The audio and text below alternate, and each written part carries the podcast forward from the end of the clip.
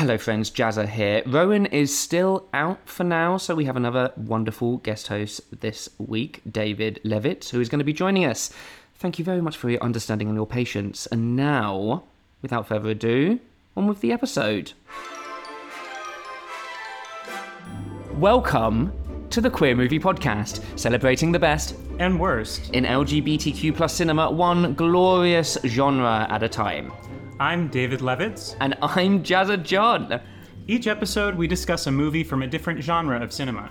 This episode's genre is, we say this bit together, Queer Teen Musicals. Yeah, we're doing two musical episodes really close together. That's just a sign of the caliber of my friends that I have, unfortunately. I'm not apologising for it. This episode, I'm joined by David Levitz. Hello, David. You're a struggling vocalist, a washed-up YouTube creator, and a... Failed uh, actor? Failed actor, yes, thank you so much. Yeah, um, any welcome. Other descriptions that you would like me to use to introduce you to our audience? Oh, God. Fashion flop. Oh. Yeah, lazy. Mm-hmm. Uh, no. Tired queer. Yeah, tired queen, honestly. Yeah. Davida Loca's time was very short on this earth, and we're happy about it. Davida Loca is a very big callback. I wouldn't bother Googling it, to be honest. David, thank you so much for joining. You chose this movie. It's your fault.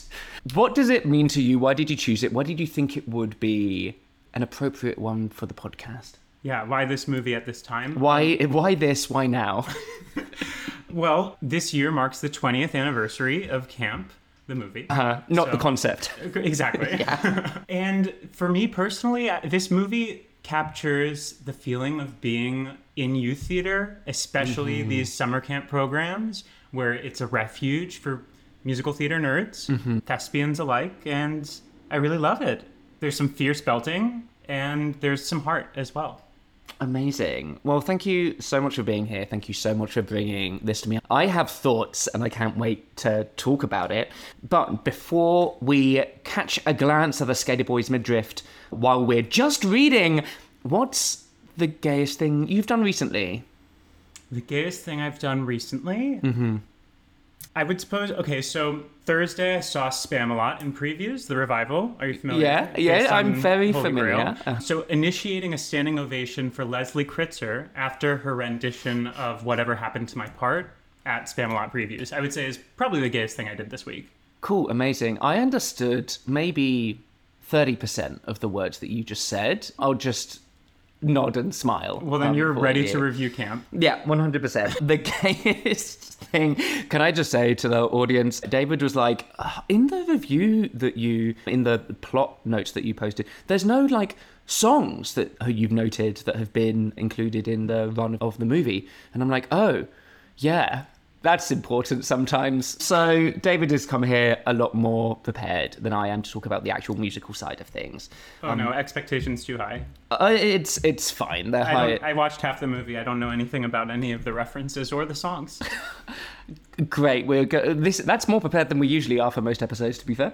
So you're now meant to ask me what the gayest thing is that I've done. Jazza, what is the gayest thing that you've done lately? So I'm a business gay, so I'm like professionally queer. They pay me to do gay shit. Wonderful. What a joy, and it's not even OnlyFans. I went to a gala the other night, and I was sat on the table next to Dominique Jackson. She's very tall. We went to the toilets at the same time, and she is about, in heels, she's about a foot and a half taller than me, is what it felt like anyway.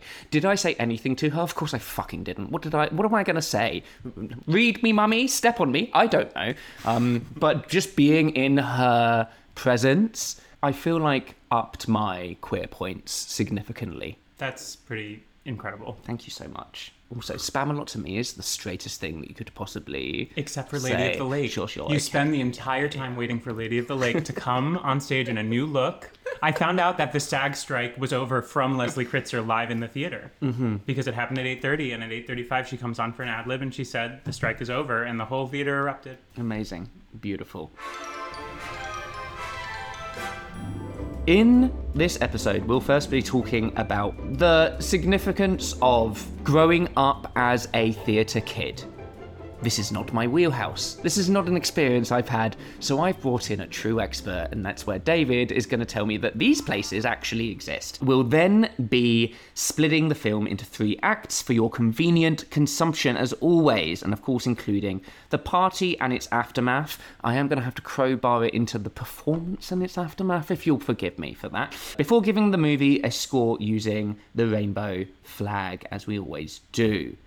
We're going to be spoiling all of this movie. So this is for people who have seen it in the last twenty years, you've had a chance, or don't care about the movie being spoiled. Also, hot tip, you can either spend like eight dollars to buy it on like Amazon, on one of the obscure subsidiaries that it has, or you can just watch it for free on YouTube.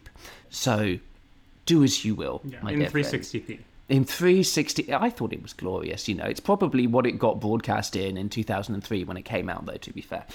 Without further ado, let's suck down that chicken breast smoothie and watch Camp. Oh my God, these things actually exist. You mean to tell me there are actually these summer camps for theatre kids where...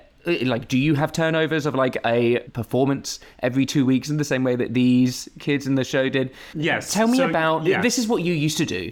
I've never been to a summer camp in my life. I've never done an, I've never done a musical in my life. What was it like growing up in this kind of an environment? So to answer your question, yes, these exist. Actually, this movie was based on Todd Graff went to Stage Door Manor, mm-hmm. which is, you know, one of the more famous. There have been books written about it, et cetera. So I would say this movie most closely follows Stage Door's two-week turnaround for different productions, that kind of thing. Mm-hmm. I personally did not go to Stage Door. I went to a couple, I went to Interlochen, oh, which of course, is an yeah. arts mm-hmm. camp for more than just theater. They had a full orchestra program. They had visual arts, all kinds of things. And then later on, there are pre-college programs, like Northwestern has one that I mm. went to called Cherubs, Carnegie has one, et cetera. Mm-hmm, mm-hmm. Um, so yes, and I, as I said, this movie, I think, really captures the energy of those camps. They're intense. Mm-hmm. The kids take them very seriously. Mm-hmm. They're often cast in roles that are highly inappropriate for the purpose of stretching them and their art and their skill. Sure. I'm thinking immediately of the scene where we have um, two of the named black characters uh, playing Hasidic Jews as an example. Of course. And White mm-hmm. Effie on yes, the other hand. Yes, of course, White um, Effie. Which we'll get there. Um, mm-hmm. But this is all to say, as shocking and camp as it is presented in this movie, it's not far from the truth. Mm-hmm. For you, I think this movie tries to be, have kind of like those uplifting storylines for some of its characters. I don't know how fulfilling it was for me as a viewer to with the way that it was represented, but I feel like, and I would imagine that being able to escape to these camps every summer would be a real foundational way of being able to kind of like think about yourself, your queerness, how you move through the world and all of those kinds of things. I imagine it would give you a lot more confidence than maybe a queer kid who didn't have these kinds of opportunities. Is that the case? What was it like to have that? Yeah, no, I, I think that's exactly right, especially the bit about maintaining your confidence, having a place where you're taken as seriously as the work that you're putting in, mm-hmm. because a lot of kids who are just doing theater at their high schools, maybe it's underfunded, maybe it's looked down upon by their surrounding classmates who are more into the sports or, you know, the academic, sports. the sports, or academics or whatever. This is a place where everybody around them is just as obsessed with their art form as they are, including the teachers. And they're all taking it way too seriously, which is just endearing and wonderful. Why are there so many queer people who gravitate towards musicals as a medium, do you think? It's a big, broad, silly question, really, but it's something that I've never really connected with in the same way that a lot of my queer friends have, you included. Why do you think that this is like a cliche for our community? That is a big question. Yeah, I can, can you, you answer it, please? I can tell you why I gravitate towards it. Let's start there. Yeah. I Well, so music and singing is such a primal thing. Whether mm-hmm. you're into musical theater, that's a whole niche, but there must be some genre of music or concert going that most of the general public are into. That's why pop music has been, you know, mm-hmm. such a, a transcendent cultural export. Musical theater, I think, uh, so you're asking why queer people specifically gravitate towards it? Mm-hmm. You still haven't really answered why you why you gravitate towards it. That primal oh, thing. So, so I mean, I love singing, and I love the fantasy of characters singing through their arcs and their journeys, mm-hmm. and also just the pure skill of being able to watch a performer's medium and celebrate not just the character in the story, but also the performer live in the room who is accomplishing this Herculean mm. task before you. It's... I would say it's like how maybe sp- fans of the sports would feel watching like gymnastics or, you know. Uh-huh. Yeah, yeah, yeah. I feel, well, I sometimes feel like that. I think I get that sometimes for the sports.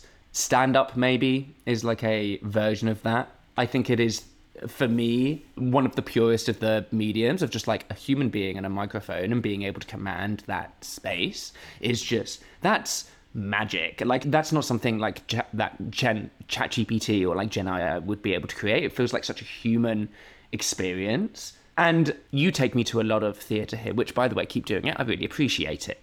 You're welcome. thank, uh, thank you. And it's a very, very different thing to be like in a room, breathing the same air as the people who are performing in front of you and having that to and fro. It's not a one-way street in the same way that like going to the theatre is. And at least that's what I'm kind of like, as I get exposed more to like the theatre and the musical space, it's something that I'm kind of like getting more wary of. I just don't think it's really, I just don't think it's my thing. That's okay. To be honest, it's fine. And it, yeah, I think if there are theatre experiences where you feel like it's a one-way street and you feel like you're being told to sit down, shut up, be mm-hmm. in the dark and watch something happen in front of you for two mm-hmm. and a half hours... For me personally, that's not a successful theater experience. Mm-hmm. It should feel like you're in a live room, there is that dialogue, and you as an audience member are an active participant in what's going on. Mm-hmm. Otherwise, you may as well watch a movie. There was a lot of toxic themes in this movie. So the cliche of the straight boy who sleeps around at the camp because he's the only straight boy there. People having unsupportive parents in these spaces. How much of that is rooted in truth for the kids who go to these things? How much did you experience it or see it? Toxic straight guys in theater are a thing. Mm-hmm. And do you want to name any name? No, oh. I'm joking. Let me drag all of Cleveland. No. Um, and they are, so the way, I love the way that Vlad is framed in this movie. Mm-hmm. I hadn't watched it in a while, so rewatching and paying attention to, you know, like the way that it's shot or the amount of close-ups that he gets over the other mm-hmm. stars. He's really framed as this object of desire mm-hmm. for all of the students, boys and girls, mm-hmm. as well as like the teachers mm-hmm. who... you know, really... Dot after him. They're like, finally, a straight, a normal straight boy, I think is almost literally a verbatim quote. It's real. Mm-hmm. And maybe it's not as explicit as a teacher saying that. Mm-hmm. You know, it's heightened for the purpose of the film's tone. But once, you know, especially in youth theater back then, twenty years ago, it, yeah, I, I have experienced multiple different scenarios where mm-hmm. people may be cast as roles because more of a... who they are in their personal life mm-hmm. rather than what they bring to the stage. And that's that. Yeah. I mean, it could speak to, you know, the types of roles that are written and available for men in theater, and mm-hmm. that's changing too. But I also wanted to, before we dive into the plot, have a little chat about the fact that there was a thrashing attempt to create a sequel to Camp.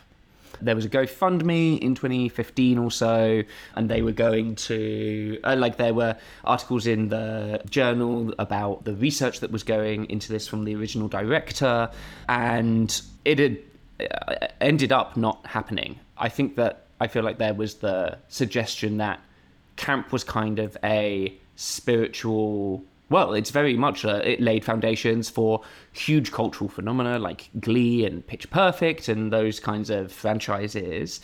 Why do you think, kind of like maybe managerial incompetence aside, yeah, I used incompetence, why do you think a Camp two maybe fizzled out?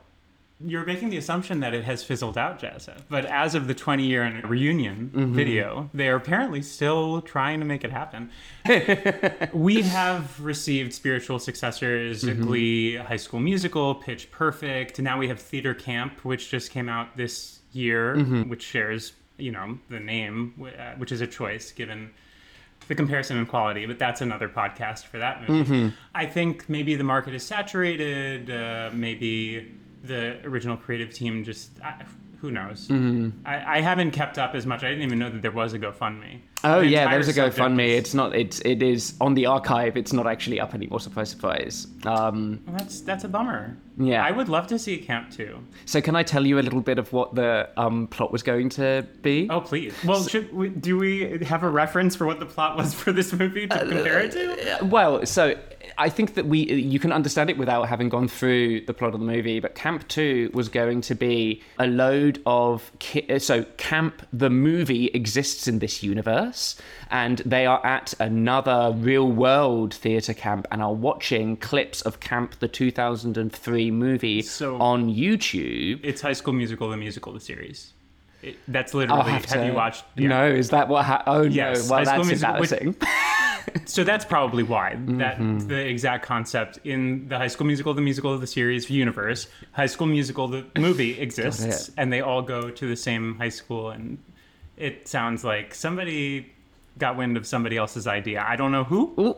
But it's a very small community, Ooh. and maybe you're bringing some. You're bringing I up don't, some tea. I don't. I don't want to wade into this community's drama. I don't, Shots fired. Whoopsie daisy. Jazza said, "Todd Graff, you're a hack," and this is on the record. Hmm, do I do I edit it? I mean, the other choice out? is to throw shots at Disney and say, "Hey, Disney Plus, you're a hack." I'm not going. Well, we've, I'm not going up after Disney. They will take us down. Anyway, let's move swiftly on to actually reviewing the plot of Camp One, which was released in two thousand three and directed by Todd Graff, the hack. So let's dive into it. You started this. So we open up, you told me that the music is very important, and we open up with a very lovely song called How Shall I See You Through My Tears? Absolutely. It's very good. Sasha um, Allen. Uh, yes. Delivering. Deliver it. Yeah, it was a really good vocal. Anything I should be aware of in this vocal, apart from it's nice? I mean, she's everything. I love Sasha Allen. She went on to do the Hair benefit. She went on to do a lot of uh, fantastic work. And I think that this is a great opener for the movie. Because mm-hmm. we're quickly going to get into more camp, more levity. But this as an opening song and the visuals that accompany it with mm-hmm. Michael, you know, getting hate crimed at his prom mm-hmm, mm-hmm. by the end, you know, post-bridge where there's, you know, high belting mm-hmm. to accompany the emotion. Mm-hmm. It demands that you take the movie seriously. It feels like an actual opener to... It, it feels like Rent's opening. Like the... Minutes. I don't know how many minutes are in that song. But it, it felt like a real mirror to that of like the like big belting number... And we're introduced to all of the characters as kind of like the opener of this. Yeah, with mm-hmm. a gospel spiritual flair. We do. Beautiful gospel spiritual flair. We have lovely, really handy, actually, iMovie text overlays and arrows for the introduction of each of the characters. It was necessary. I don't think I would have been able to find the likes of Vlad or Michael in the shot if they didn't have an arrow pointing directly to them where they were the only person in the, in the frame. Um, but we are introduced to some of our main characters. Vlad, who is our token straight boy who's doing a motivational speech to himself in the mirror. Ellen, who is in the shower having some party. Michael, as you said, getting hate crimed at his prom, dressed as a drag queen, gets his ticket ripped up, I assume, for entry. It, I don't know how proms work. Because they didn't like his hemline. Because they didn't like... It was because of the hemline. It wasn't long enough, the skirt, obviously. Mm-hmm. Knees are immodest. And then we get introduced to a lot of the rest of the cast, which I didn't realise until I started watching, includes Anna Kendrick. Her film debut. Her film debut. And does steal the show. I think if we like look at the rest of the performance, she kind of has like a slow first act and then completely flips on a dime and becomes an absolute sociopath. And I adore that journey for her. And she clearly is very good at her job. Anna, you're very good at your job. So we have this opening scene where everybody is lining up to get into camp. Anna Kendrick's character, and I am just going to call her Anna because she's called Fritz. or something like that in the movies. Yeah, then Fritzi. We're just going to call her Anna. So Anna is a, one of the returning students and runs up to one of the characters, Jill, and says, oh, hey, it's lovely to see you. Jill's like, oh, nice to meet you. Are you new? And Anna goes, no, we bunked together last year. No, no, no, no. She says, we did Night Mother together. What's, which, oh, Night Mother. No, of course I, don't I fucking you. don't. The reason this joke is funny is because Night Mother is a two-person play. So it's that ridiculous that you would not remember your co-star in a mm-hmm. two-person play, and also the fact that Night Mother is entirely inappropriate for high schoolers at a summer camp, because mm-hmm. the entire play, trigger warning, is like a daughter in her forties telling her mother, who's, you know, in her sixties or seventies, that she's going to commit she is going to unalive herself. Yes, exactly. I think is what we say in the age of TikTok. It's in real time. It's like sixty to ninety minutes of her just preparing her mother for that eventuality. And then at the end, she does it. I feel like there's going to be a lot of these references that I will have completely gone over my head. So please do pepper them in as and when I miss them. We're introduced to another character who is important, I think, kind of the one who has her jaw wired shut because she was meant to be going to fat camp over the summer rather than here. And her parents allowed her to come to theatre camp if she got her jaw wired shut. She's the one who drinks a, a chicken breast smoothie later on. Yes, and they did actually used to do this. It wasn't up until two thousand three. It was like seventies and eighties. But mm-hmm. yeah. Yeah. And as we know, this is a documentary. This is very of its time, isn't it? Mm-hmm. This movie, a lot of the a lot of the, the fatphobic stuff comes out, and I th- and I would be watch it, sitting there watching it and then be like, oh, this is a space for a laugh. And I would, I, to be fair, I would have laughed in two thousand three. I watched Little Britain and I thought it was hilarious at the time. And I, I think it has aged quite poorly now, especially the way that some of the larger characters are treated. But basically, we have a big reunion with what I assume your social group looked like in camp. It was all of the she's, the gays, the theys. Yeah, pretty much. Mm-hmm. Yeah, one hundred percent. Was it the same kind of people coming back every time? So I wasn't a recurring camp attendee. I didn't okay. have that privilege. I kind of was a one and done for a couple of things. I went to my local camp, and those were the same kids every year. Mm-hmm. But the sleepaway experience is, is different because you're like bunking together. It's mm-hmm. socially, it's a lot uh, different in terms of the bond. And also you go through the whole school year not seeing one another. Mm-hmm. I heard about that experience, but I wasn't fortunate enough to be a recurring traveling camp mm-hmm. uh, attendee. Vlad walks in, is bunking with the gays and theys, including Michael. We are shown by the topographic choices that Vlad is hot.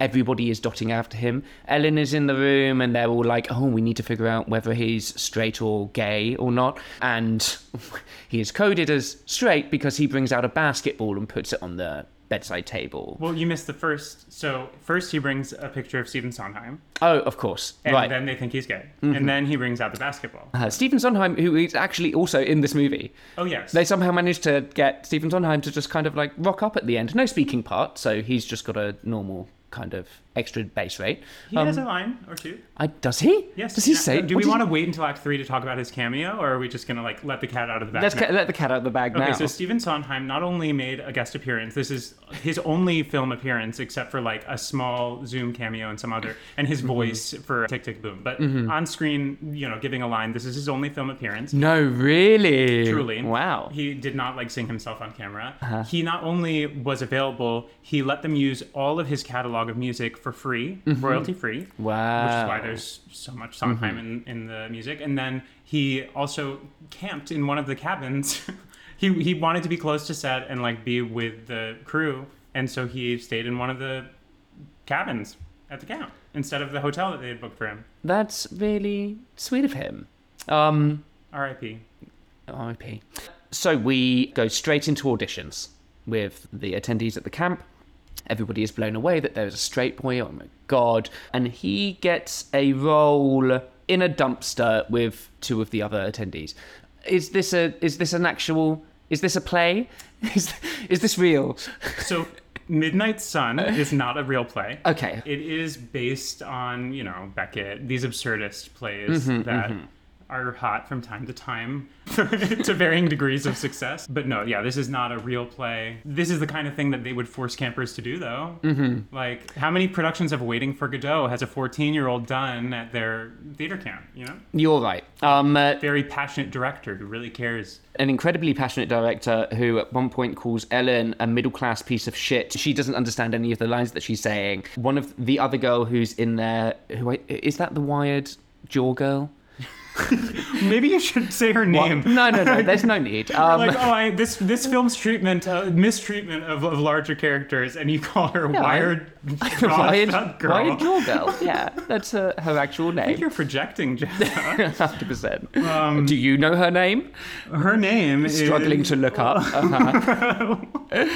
No, I see you. It's fine. So Wired... Jenna, Jenna, Jenna. Uh-huh. So Jenna, obviously. I mean, I know um, Tiffany Taylor. That's the name that comes to mind when I, when I think of her role. Um, um, so Jenna also asks for a bathroom break, and she is told by this psychotic director to piss in the dumpster. And then Vlad stands up for Ellen and says, leave her alone. And kind of like we're, we're seeded a potential future romance between these two. How exciting. Michael and Vlad then later on have a little bit of pillow talk together. And this, I don't like any of the dynamic. I don't think I like a single one of the scenes between Vlad and Michael. In this scene particularly, and there are more that are worse, in this scene particularly, Vlad is basically trying to convince Michael to try out heterosexuality. And it makes me feel uncomfortable.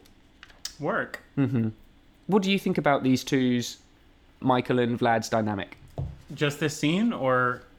Yeah, there's also, like, the bit where Vlad is like, oh, yeah, you've got that Aladdin thing going on. Yeah, I did note that. I mean, mm-hmm. there is definitely racial insensitivity across this whole movie. It is yeah. of its time, as you mentioned. Mm-hmm. And there was a lot of that in these teen comedies at the time. Mm-hmm.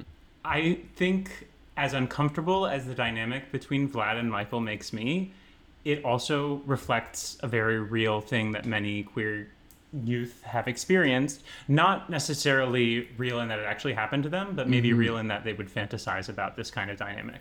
Mm-hmm. So you're thinking that this is th- this is like a, a Michael is falling for Vlad dynamic, and they're getting kind of like closer and closer. At the end of this scene, actually, Vlad calls Michael Mike, and he's like, oh my God, he called me Mike. I mean, is that not real? I don't know if you ever had a straight boy crush, or like, well, did you... What was your relationship with straight men when realizing your sexuality? Oh, I was a pick-me gay. I was like, oh, I'm not like the other ones. Like, you can be cool with me. It's like totally fine. Yeah, we like I I do sports. Yeah. But you secretly like... Oh, I definitely tried to talk to a load of the popular hot guys on M S N Messenger at the end of the school day, and they'd all ignore me.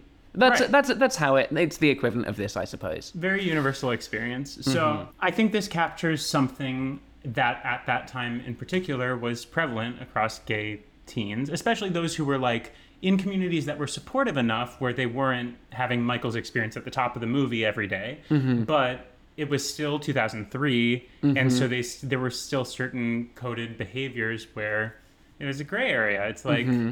you know, and your options are limited. How many out gay kids are there available to date? So it makes me uncomfortable, but part of that is because I recognize, you know, mm-hmm. it was an experience that... That's why had. In rural Essex, we all just started drinking really early, and then inhibitions were super low, so there was a lot of experimentation. It was super fun. Um, well, we... there's also, I, I mean, maybe we'll get to this later on, but we what we find out about Vlad at the end. We'll save that. We can save that. It's not like we're jumping around in the plot here at all. We're introduced to Bert, who is a... Fe- he's had one musical hit, and then has never released anything else, but everybody knows him as like a, oh, he's had this one, everyone's really excited for him to be at the camp. He rocks up like a day or two late with shades and uh, smoking a cigarette, and it seems to be constantly drunk. Vlad's excited he's here, goes up and kind of like fanboys him a little bit and says that you're the reason that I got into musical theatre. Originally it was because I wanted to be in the same space as a girl, but then I fell in love with the art form, et cetera, et cetera, et cetera. All of that stuff. How do you feel about Bert and this whole storyline, his arc, his like father, pseudo father-son relationship with Vlad? I don't like that. I don't think that he deserves the redemption he gets at the end of the movie. I almost could have cut his character completely. I don't know what he necessarily brings here, apart from kind of being a foil when he comes in and says that none of you are really going to amount to anything. You're just going to be waiters and waitresses. Well, how do you feel about him? I, I found myself zoning out any time that he, especially the scenes between him and Vlad. Maybe it's just because the whole straight boy father-son relationship arcs don't speak to me. Mm-hmm. But if they don't speak to me, then probably they didn't speak to much of the audience for this film. Mm-hmm. Yeah, I think that maybe you could... I agree. The speech where he sort of demoralizes them and tells them, this isn't all pointless. You're not going to amount to anything. I think that's meant to be Anna, dear. Right? That then our characters all kind of surpass it and then like have a wonderful final act where they prove that they're better than all of this. Yeah. Well, so that speech has its place in the film, right? Mm. And so why not fold that into the dance teacher, and I don't, can't recall the actor's name, but fabulous tap dancer who is like hard on them, initially mm-hmm. has a, like one moment in act one. You don't see him again until act three when he performs with mm-hmm. the kid. Why not just fold that speech into him? He's like a frustrated tap dancer. He's had it. He gives the speech. Then you can kind of cut Bert. You also need to solve for the original music that is discovered in Bert's room. Mm-hmm. So... that I'm not sure how we would how we would make that uh, attached to the plot, because we need the original music. It's very important.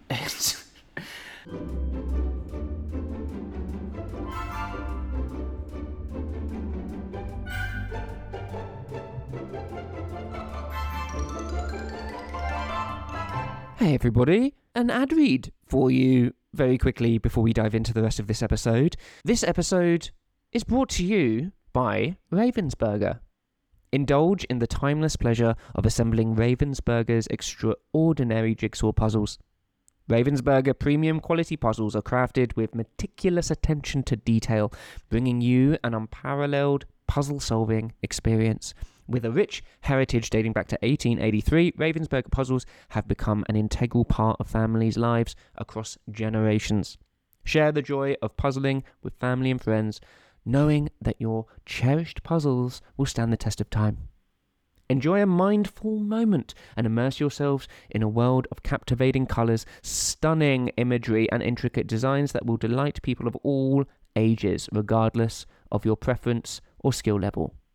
You can find a jigsaw puzzle that suits you perfectly thanks to the wide range of imagery, themes and piece counts available. You can start super super small and work your way up to over forty thousand pieces, which is a little bit bananas to me. If you're up for that challenge, then why don't you go and shop Ravensburger on Amazon if you like today. We are also still supported by Squarespace, who can help you, dear listener, buy a domain and create a website. We always talk about how much we love using Squarespace for our website creation, giving us access to analytics, the creation of email campaigns, and connecting all of your social media presence in one place. The design features really do make everything more accessible when you're building a website. You don't need to know any coding whatsoever, and you can get all of your beautiful text and images aligned brilliantly so that you can make your website look very, very, very sexy. We know you hear a lot of your favourite media and podcasts and stuff offering discount codes, but we'd really appreciate it if you considered using ours. If you're putting together a website for like a campaign or a wedding or something along those lines, it would really help us out and keep the Queer Movie Podcast going. So go to squarespace.com slash queer movie, and when you are ready to check out with your domain name and or your website, you can use the offer code queer movie to save ten percentage points off of your first purchase. Remember to go to squarespace.com slash queer movie. Now, back to the show. So, uh, I will just agree with you because I'm scared of the look you're giving me now. Is now the time to ask you which of the original songs was your favourite, Jazza? If you give me a second just to bring up the Wikipedia page, that would be really lovely. Um, How Shall I See You Through My Tears? Oh, that's Cent- probably my favourite. Century Plant, Here's Where I Stand, the song that your favourite character sings at the end once she finally un- oh, uh, unhinges her. I, I, I thought the moment was really good, but I thought it went on a bit long. Hmm. How will I? How shall I see you through my tears? I think is actually my favorite out of them. Taste, yeah, I, I agree. But mm-hmm. most people. Oh, thank God, I passed. Well, Here's Where I Stand was the real runaway hit. We actually, oh. so the summer that I went to Interlochen Musical uh-huh. Theater Camp, we sang Here's Where I Stand. Wow, amazing. Yeah, the so whitest gospel heard... chorus you've ever heard in your entire life. But that was certainly, of everything from the film, that song transcended and was sung by show choirs across the nation for the next twenty years. Amazing. So we enter into boys, boys, boys, lads, lads, lads, a montage of all of the girls kind of dotting after and trying to vie for Vlad's attention. We eventually end up with one of the characters who's like the bitch of the cast. She's the Regina George. Jill, who has now recruited Anna Kendrick to be her essentially personal assistant. I really liked the subtle, it's not very subtle, the set dressing that they did here, where Jill and Anna Kendrick are in a shared dorm together, and Jill's stuff kind of like wraps around the room, and then Anna's section is just her bed, and then there is a cross and a picture of the Virgin Mary, and that's the only decoration that she has, and contrasted with all of the peacock plumes and all of the like the makeup station and all those kind of things. I do love that. Vlad is invited into Jill's room. Jill then tells Anna, you can leave us now. And then they start making out on the bed. Couple of things. Teenage kissing always makes me uncomfortable. Second thing, I think that nineties fashion was good. Like, it's objectively awful. Like, it's too much. Lots of lip gloss, too much blush, really garish colours. But I think the nostalgia for it in me just really appreciated it. Work. Mm-hmm. Thank you. I, I do. We also see a little bit more fat phobia with Anna Kendrick telling one of the girls to not go for a particular part because you'll have to wear a miniskirt and a tube top. And we ha- get the quote, I just wouldn't want my rolls jiggling around in the spotlight. Yeah, it's a bit much. It's, it's a bit much. It's a bit much. But again, like, this is stuff girls would really say to each other at these camps. Mm-hmm. Yeah. It is... Unfortunately, that is real. Yeah, we love a documentary. So we would, yeah, we would hope that, you know, since two thousand three, that doesn't happen. As you know, in the last twenty years, strides have been made, but mm-hmm. at uh, the time, as brutal as it sounds, like, it's kind of how it was. Did we skip the audition montage? Oh yeah, go on. Anyway, I know. I just very quick call out. So in addition to Anna Kendrick being personal assistant, which mm-hmm. is very Sharpay High School Musical three vibes, mm-hmm. we also have the audition montage, which was then copied by High School Musical and then Glee. I'm sure that these existed prior to camp as well, but this exact format with the jump cuts between the singers sure, has yeah. been replicated to hell and back. What I think is funny about this version of this trope is that none of the kids are bad. It's the humor comes from how seriously they are taking the material, which is highly inappropriate for them. Mm-hmm. Whereas in further iterations, it would be more how wacky and weird. We'll give the kids props. We'll jump cut to somebody who can't sing, whatever. Mm-hmm. This is purely just situational comedy, which I think ultimately is funnier. Mm-hmm. We then go into the actual... Is this the first performance that the crew are doing at camp? Yeah, this is Follies, Promises, Promises, the Turkey Lurkey Time. Loosey Goosey, Turkey Lurkey, Christmas, Christmas, Clappy, Clappy. It was a very impressive performance. Oh my gosh, you think this is impressive. Look at the Tony's performance for the original. Oh my God, don't make me, don't no, give me homework. Donna McKechnie, oh my God, her neck, is it made of rubber? Is it? Maybe, who knows? Surgically assisted. That I'm whole sure. cast had to get chiropractor because they were just completely wrecked. Michael Bennett is a total yeah tyrant, and we live. This entire medley, the Turkey Lurkey Time, I'm Still Here mashup is such efficient storytelling, right? Because near the end of this exciting number, you are aware of these other two shows that are happening in parallel, and it like bookends. For me, what is the end of Act One? I'm not sure if that's how you broke it that's down. That's broadly where mine is, yeah. Yeah, so it's just like, okay, these two weeks are over. They've done this crazy absurdist play, and on to the next one. I just, mm-hmm. I love how efficient it is in its visual storytelling. So we have some more character exposition with Vlad and Michael.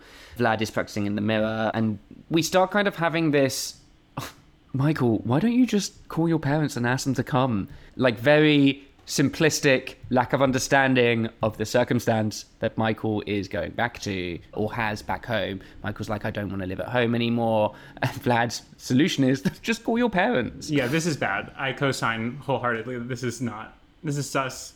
It's, it's not good. Mm-hmm. We have a little bit of more girls dotting after Vlad as well. We're in a canteen scene, and Jill is being very rude to Ellen, who is the one of the girls in the dumpsters who Vlad kind of like took a little bit of a shining to and says that, oh, you know, you could be my project. I could turn you into a, kind of like a, a beautiful swan with just like a dash of makeup. Ellen is also be, like snapping back. She's not actually taking any of it, which I actually really enjoy. But Ellen ends up storming off.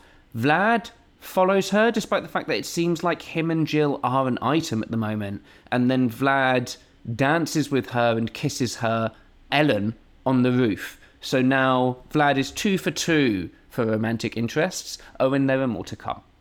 I don't like him. His R and B grooves didn't capture your heart. This, Dad, so I I know how movies work. They aren't necessarily listening to the actual music when they're dancing. There was, it, this was such white folk rhythm. I'm sorry. That dancing on the, it, it was painful, really horrific.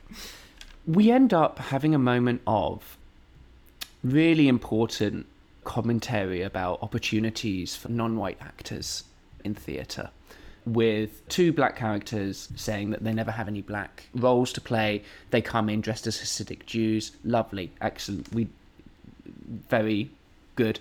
They say, why don't you do a, a, a black, like a black musical? And this is coming from two black boys. And then they decide to do Dreamgirls. And we cut to a white Effie doing And I'm Telling You. How did you feel about white Effie? I did find it really funny. If I'm honest, like I, the that in particular did feel like a commentary of stuff that does happen in real life. And the fact that the director took that comment and then decided to do Dreamgirls and then cast a white girl as the lead, like it's it's terrible. But it, I think it's also, it knowingly did that. And I was on the side of the movie when it did that. I'm so pleased to hear that, especially from somebody who's, you know, not had that experience firsthand, that it, the joke reads, because it is absolutely, I mean, I'm not going to name any specific youth theaters, but sure. I have seen all white Ragtime. I've seen multiple productions of all white Once on This Island. Um, we've got what an all white West Side Story. Lovely. Those abound. Oh, we all did an all-white West Side Story in rural England. Right. Because funnily enough, there aren't many Latinx people in rural England. I'm shocked. Mm-hmm, I know. Again, I love that white Effie is not a bad singer. Like, yeah, she, it was a fantastic, fantastic performance. She belts it out. Right. She's actually the kid at the camp who would have gotten cast as the lead. Mm-hmm. It's just, it's so funny. So we end up, we we have the uh, white Effie, and then we have like a slight sexual tension scene between Vlad and Michael. There's there's too many of these scenes, and I don't think I actually believe any of them. I don't actually notice, I don't feel any actual sexual tension between them. It all feels very robotic to me. You're talking about the scene in the auditorium? No, I'm talking about the scene when they are outside, he's skateboarding, and then we see a little bit of a oh, mid-drift. Okay. Did we address, sorry, going back to Dreamgirls for a moment, of the course. fact that these things happen and these theaters are doing all-white West Side mm-hmm, Story mm-hmm. is not okay. We're sure. not co-signing yeah. or endorsing that. I would hope your audience is aware. but, but that uh, David liked it. David thinks they should do more of those kinds of productions. Yeah, honestly, all commercial theater. What? Anyway, I'm not even going to make a joke about it. It's, it's horrible. It is changing. But again, two thousand three, this is something that many theater directors were participating in. So mm-hmm, mm-hmm. you've got to laugh at some things in this life. Mm-hmm. We have another sexual tension scene with Michael and Vlad, where we see a little bit of Vlad's midriff while he's skateboarding along. Hey, it's a good midriff, but also I'm struggling really to to believe any sexual tension that exists between the two, and especially how this comes to a head at the end of the movie. I feel like I'm meant to be a lot more invested in the outcome of this, and I just find I I I wish Vlad were not in this movie, actually. Wow. I think, yeah. But the worst scene is yet to come. Do you? What do you think about like the way that they're? It's not even. It's not a romance. Like the infatuation that Michael is meant to have with Vlad. How do you feel about how that's portrayed? Do you think it's effective? It is. So my interpretation is we're seeing this from Michael's point of view. Mm-hmm. So the way again, the way that Vlad is shot. He is this object of desire for Michael. And I do think that that reflects what somebody like Michael would be feeling at the time. Mm-hmm. This is the first scene where you start to see that Vlad is fully just baiting Michael. And, you know, none of this is happening by accident. Mm-hmm. It was effective for me. Cool. And that's not just because this has high belting and it's about musical theater. I, I mean, this, to give some background, I watched this during my like indie gay movie era where yeah. all of those kind of, they were some very crass, there was a range of quality, mm-hmm. but ultimately I think this hits on some similar themes as those, where it's, you know, it's not totally P C, but this kid has a huge crush on this straight boy mm-hmm. and probably fantasizes about him. And that's the point of view that we're seeing in this scene. And you are allowed to be wrong. Michael then calls his parents because he's gotten the part of Romeo in Romeo and Juliet, which I hear is a big part. yeah. Yeah, cool. So he calls them up. He's like, oh, I miss you too. Great. This is all going to end really well. I can see it. Anna Kendrick is washing... We cut to Anna Kendrick washing the underwear of Jill. Totally normal. Totally normal. Jill is like, this is too much, you have to leave now, despite the fact that they're staying in the same room. And then this is where I kind of... I don't care how this happened, but she ends up being with the drunken director, and the drunken director's like, I've seen you in the back, like, you're really killing it. And this seems to give her kind of a kick up the ass and make her believe that she's actually the shit. She then... poisons Jill, who has the lead in the next show, and we have the performance where Jill is doing the performance and pausing every line to vomit on stage, which is hilarious. I, I do find, yes, this is funny, objectively funny, and th- I think this is one of my favourite scenes in the whole movie. Then Anna Kendrick comes in, fully, like, in the same wig, in the same dress, like, with a martini glass ready to smash in her hand, and is like, who cares how we've gotten here? She's, she can't do it, I'm here and I'm prepared, let me go on. She goes on and then just takes over the scene. And this is the reason that Anna Kendrick has a career. I mean, and singing Ladies Who Lunch, which, again, yes, so inappropriate for, you know, anyway. I live. I think that them doing the whole showgirls thing, it, it always kind of reads for this kind of tone, this kind of audience. And, yeah, Anna Kendrick does a great job. Mm-hmm. At the end, she summons all of the people watching to rise in their seats, and she creates her own standing ovation. Everybody rise. Which I, I really enjoyed. The next performance is Romeo and Juliet. This is a this is a quick setup, quick summary with the story arc. Michael comes out on stage. We do have... We've talked about Wired Your Girl. What was her name? Jenna. Jenna. Yes, of course. We talk about Jenna and her, her wire jaw, and she's having to deliver lines with a wire jaw, and I don't like how funny I found this, but I did find this very funny because she's talking through gritty truth, and it's with a beaming smile because it's the first lines really that we see her actually perform, and she's at a theatre camp, and she, I, I I hate how much I enjoyed it. Michael comes on stage. Oh, his parents aren't there. I'm shocked. He's sad about it. And then he has a heart-to-heart with Vlad. David. Okay, you skip over the West Side Story monologue. Okay, West Side... Go, what happens... Why is this important? Okay, Michael comes out as Romeo. Oh, and then he goes into something that isn't... there. He goes into something that isn't Romeo and Juliet. That's into, all I know. He goes into Maria's monologue at the end of West Side Story, which is hilarious because West Side Story is based on Romeo and Juliet. There are layers, and I all I all I knew is that he was doing something that wasn't Shakespeare. I'm so glad that I can you know, enlighten some of the humor. Really, that like no, thank hopefully you. You'll, by the end of this conversation, you're going to be a huge fan of Camp, the two thousand three uh, seminal classic. Just you wait until I give this the rating. Then obviously Michael's very sad about it. Why does he go into that monologue? Is there any other? He just freaks out. He just freaks out because his parents aren't there. Cool. So we say Michael's very sad. Obviously, then David. Explain explain this scene to me, where Vlad talks about having O C D and how that's exactly the same as being gay. It's the insert humanizing flaw here moment mm-hmm. for his character. Mm-hmm. Um, this doesn't read for me. Mm-hmm. It's giving insert humanizing flaw for this character. Mm-hmm. And I... as somebody who does not have O C D and cannot speak for that community, I don't know how it operates as representation. There has been, you know, there's a lot of specificity in how he speaks to it. It's more than just a soundbite. It's more mm-hmm. than him just labeling himself. He, you know, the writers attempt to describe his experience with O C D, which is more than nothing mm-hmm. in terms of effort. But yes, I don't see it as super relevant in this context. I didn't appreciate the writers of this movie having Michael is a character who has faced rejection from his family and society because of the fact that he is gay and gender non-conforming, does drag, and showing another character who we are shown throughout the movie to move through the world within a huge amount of privilege, and then for that character to say, oh, I've got an, an illness, I have a mental illness, so I know exactly what it's like to to be like you. Why don't you just kind of like learn from me, gay?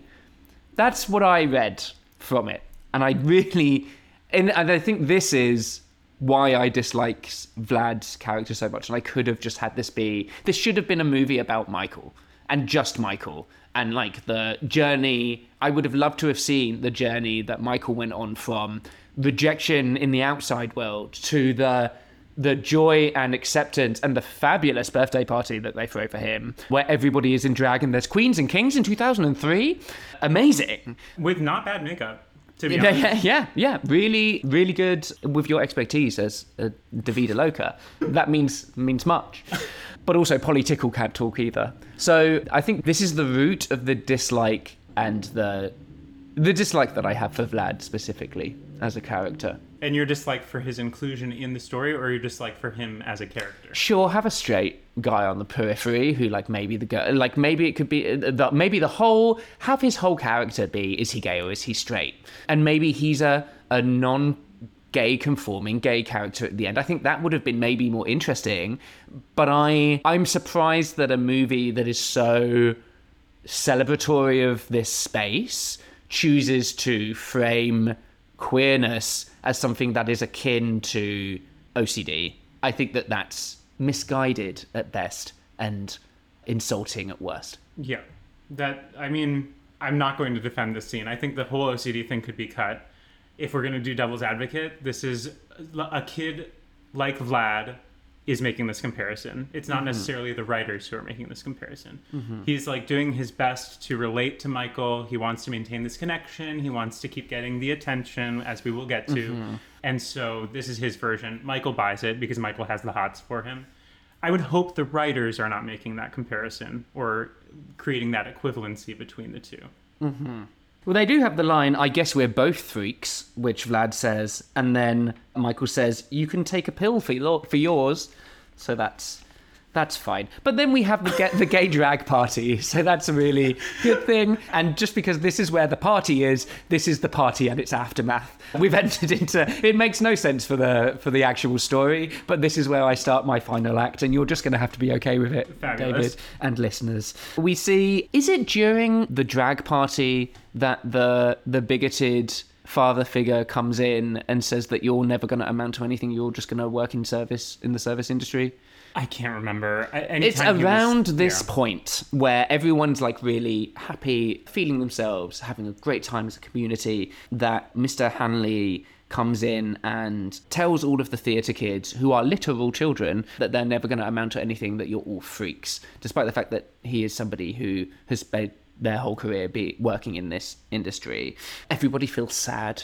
Vlad then confronts him later on in his dorm room. The father and the son figures have a conflict.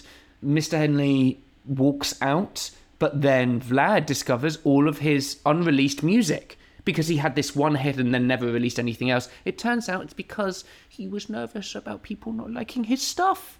Ooh, sad. Sympathy? No, I don't care about his character at all. But the songs are fierce.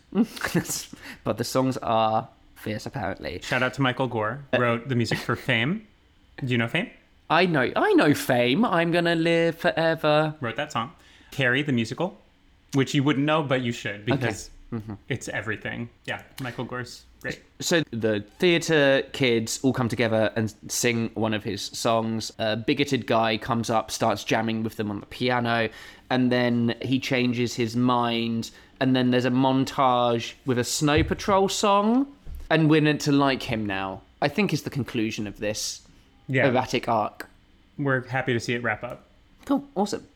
Do you want to describe the, the Michael trying to be a heterosexual part of the story? This really doesn't get me. I mean, so he sleeps with Dee. Mm-hmm. uh, in an attempt to, I don't even know what I don't he's know trying what, to accomplish. I don't know what he's trying to do. Why did he do this? this is, is he trying to impress Vlad? I guess get sorts some sort of affirmation, or I don't know. But this is where, like many gay films of the time, it goes off the rails a little bit. Mm-hmm. And this was, I don't know how many of these gay trashy gay indie movies you watched in the early two thousands, or for this podcast even. There's been a few. There's this tendency in the third act for things to go a little off the rails and for characters to make choices that don't necessarily make sense. Mm-hmm. And this is definitely one of those instances. I don't get it at all. Mm-hmm. Vlad then doesn't believe Michael and then runs off to find D and confirm with D. He then starts making out with D because, of course, we need a three for three here. Then Ellen comes in because apparently he's seeing Ellen. Na- he is seeing Ellen now because they danced awkwardly on the top of that roof earlier. Ellen comes in and is like, "You're a dick." And there we go. Yeah, this, I just, my note is Vlad's a slut. Vlad is... Vlad's a slut and just wants to be loved, bless him. Because he has O C D? Question mark. So, this is now actually where Act three uh, starts. Uh, it is what I'm calling the show and its aftermath. Okay. So, Lockjaw Girl meets her parents because they've come to to see the final performance, and we get a really funny line because her dad says, "Oh, you look exactly the same. It's like you've not lost any weight." Ha, ha, ha. Stephen Sondheim arrives. That's nice. Anna and Jill have kind of like a final moment where Anna is really paranoid that Jill is going to now throw the pearls under her shoes, metaphorically. But actually, it's Anna who once again has sabotaged the makeup of Jill. They were, I assume, going to be the first and the second for the main role. And so Lockjaw Girl comes on and does the final belter. Yeah, that's kind of what happens. So Tiffany Taylor gives an unironically impressive performance of Here's Where I Stand, mm-hmm. where she wins at, well, she takes off the wires of her, you know, did you get that, the plot point where they, with the pliers, they removed the, so she's no longer yes, yeah. jaw wired shut. Yeah. She's done no preparation. She's done no rehearsals, but still does a really fantastic job. Of course, because natural ability. Right? Mm-hmm. Yeah, and yeah. her parents are won over through the spirit because, of the song. Because all she needed to be was superhuman. Mm-hmm. Great. Yeah, yeah, yeah, sure. We get, so we get this very long performance that I think was fine. You're doubling down on hating Here's Where I Stand. I just thought it was fine. Just, it dragged. I just thought it dragged a little bit. I think she's very impressive. Choruses repeated more in the nineties and the early two thousands. Spotify didn't exist. We didn't have TikTok. Oh, no, that is why. They said, let's repeat these choruses. Oh, Even no, that music is, was doing it. That is that is why, because because Carly Rae Jepsen's album doesn't have a song over three minutes. That's sad. Um, There's storytelling. She does a false exit. The guy brings her back forwards, and then she does more high ad-libs. She just keeps going F after F. After F. Uh, so we now get... It's the end. Kinda. um, we get a final scene with Vlad and Michael, where Vlad strips down naked. Strips down naked, goes in the water so that he's nice and shiny, mm-hmm. and is like, "Don't you, don't you want me, baby?" Doesn't go into a rendition of that song. Missed opportunity. And is like, I just want the attention and to be loved. And it's like, okay, great. Good on Michael for not succumbing yep. to that. And then Ellen turns up and then there's some kind of closure and then they go in the water together and then it's the and then it's the end. So first, Vlad stripping down naked, getting wet, coming back to Michael. That's like full-blown one hundred percent gay teen fantasy. It, yeah. Okay. And I do give Michael's character a lot of credit for not falling for it. Now, do you... Th- Vlad's behavior at this point is cartoonishly suspect. Mm-hmm. Looking at it through today's lens, do you think that the handling of Vlad is by erasure? No. I think... Uh, no, I don't I don't think that Vlad is queer. Uh, even by modern standards, maybe. Oh, am I just saying that because I don't like him? There's allowed to be queer people that I don't like. I think you make an interesting provocation, but I'm not yet... ready to agree. Work. I, I don't know how I feel about it, but mm-hmm. it was a question that came to mind because we have this, you know, although the actor is, I think, twenty-two, mm-hmm. the character is in high school, still mm-hmm. figuring stuff out. And for some queer people, I would imagine, I just like the attention from everybody could be the beginning of... Oh, David, you are smart. A journey. That's for him. really, that is an, that is interesting. That is interesting. Maybe. I still really dislike him, though. I mean, but that's fine. You're allowed to dislike mm-hmm. Vlad. I kind of suggested that, right? Like, if the there were this B plot of is he is he gay, is he straight, and then he ends up being bi. Like, I think that could be that could have been quite interesting. But obviously, bi people didn't exist to, to, to, until two thousand eight, so it wouldn't have it wouldn't have worked. It just wouldn't have worked. Yeah. There's then a musical number. Is this musical number the closing act? Yes, thing? This is the last song. It's very cute. Everybody gets solos. Mm-hmm. It's wonderful. Yeah. It has levels. I like that they gave everybody in the ensemble an opportunity. That was nice. It was like everybody comes out and does like a little pose. Yeah. It is like a, a closing, what, what are they called? Ovation?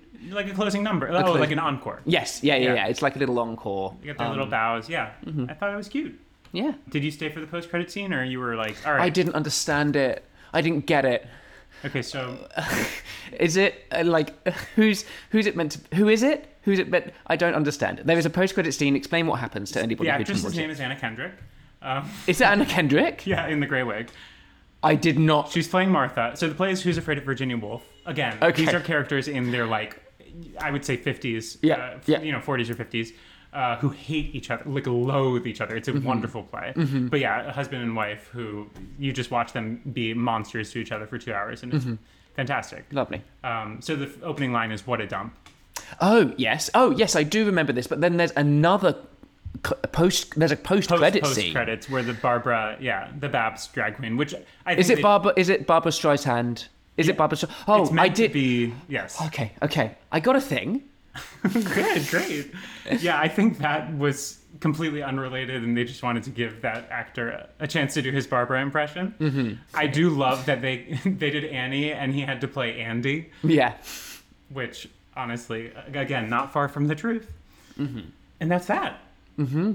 That's the movie. So now we go into our very special Queer Movie Podcast ratings. I'm really bad at explaining how this works. So we use the six-barred... David, look at me, please. We use the six-barred rainbow flag. So the score is out of six. We also assign a meaning, the general meaning that is understood to be of each of those colours. So you uh, assign both a number and which colours are included in that number. So, for example, oh, I give this two two bars, red for life and purple for spirit. For example, is that clear? It is clear. The meaning of the score, are we giving it a quality rating and then we're assigning colors to fill that amount of points? Correct. Okay. Yes. Yes. I think so. Having guests to do this with me has made it made me realize that me and Rowan haven't really thought about what this rating system actually means and that we just kind of like fluffily do it. Um, it's great. Uh, I love it. Sure. It's very stressful trying to explain it to other people, though. How many bars would you give this first off? Four. Four? I read things based on my personal experience. And for me... yeah, I, I, can't ex- I can't expect you to do anything else. There's um, no objective. I'm not going to take a neutral approach and uh, evaluate Camp, the theater camp, musical theater camp film on a on a neutral... There's just no way. So my experience with this is it's a four out of six. Okay. I'm I'm somewhere between a two and a three, and I think just to balance out your ridiculous rating of four out of six, I'm going to have to give it a two. I I think it was really interesting watching this because it's it's clearly incredibly influential and was foundational to a couple of really great careers. There was Anna Kendrick, and the guy who plays Michael, Robin de Jesus, also went on to be a great kind of like stage star and, and film star. But I... I don't think it's aged well, and I struggled to really connect with any of the characters, and it's called Camp, and I actually think I wanted more Camp. I wanted more Anna Anna Kendricks in this, and I think it only had one. Mm. And so more of those would have been good. More ridiculousness like that.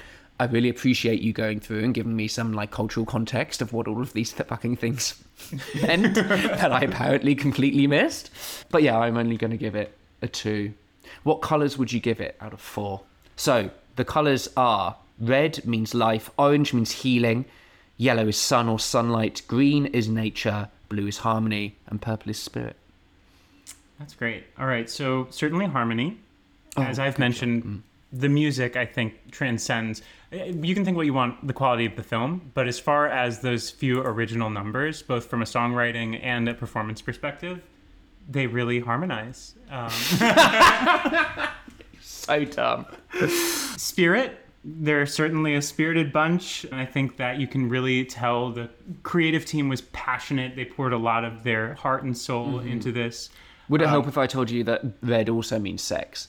Sure. Then red would be the third color. Mm-hmm. It says life here, which also, you know. Sex. Yeah, you know, well, sex sometimes leads to life. Yeah. This is definitely a sexually charged film. Horny teens. Yeah. Mm. And then lastly, oh boy, I think sun, this is a, you know, it's on the nose, but this is a summer camp. Oh, okay. Yeah, yeah, yeah. We also have Let the Sun Shine In, where, you know, Sasha Allen went on to have a prolific experience in Hair, where mm-hmm. she laid the foundation for future revivals and, you know. Nodding and smiling. Sure. I'm going to give it, harmony was too good for me to not copy. So I am going to give it harmony. And then I think I'm going to give it, I'm going to give it red for sex. So I'm giving it red and blue for my two things. Any final thoughts, David Levitz? Failed YouTuber and actor? This has just been such a joy revisiting this film with you. And yeah, it was really wonderful to, to be on and discuss it and hear your point of view on all of the wonderful characters, including Vlad, our favorite fuckboy. Our favorite fuckboy. Hey, listener, thank you so much for listening. If you enjoy these episodes, we ask that you consider supporting us on Patreon. As a patron, you can join our Queer Movie Club, where we do watch-alongs on our Discord each month, um, but that is just the bare minimum. We also, at higher levels, provide uh, lists of movie recommendations and a monthly newsletter with curation of all of the gay shit that we find on the internet. It's super fun. Thank you once again to Jennifer and Toby for supporting us on the highest tier on Patreon. You two, along with the rest of our supporters, really are making this viable for us, because it ain't cheap to run. Make sure you follow and subscribe to the podcast so that you're notified for our next episode. David, do you want people to follow you on the internet? Yeah, that would be great. Yeah, um, where can they find you? My Instagram is D N Levitz. Mm-hmm. Or youtube.com slash circle no star. Oh, no. um, yeah, if you want to see some old videos that Jazza and I have done together through the years. They're still public? Oh, yes. Great. Available we, for anybody to view. We have been Jazza John and David Levitz, and we are edited by Sparkles. Thank you so much, my darlings. You'll hear us very soon. You say goodbye. Goodbye, everyone. Toodaloo.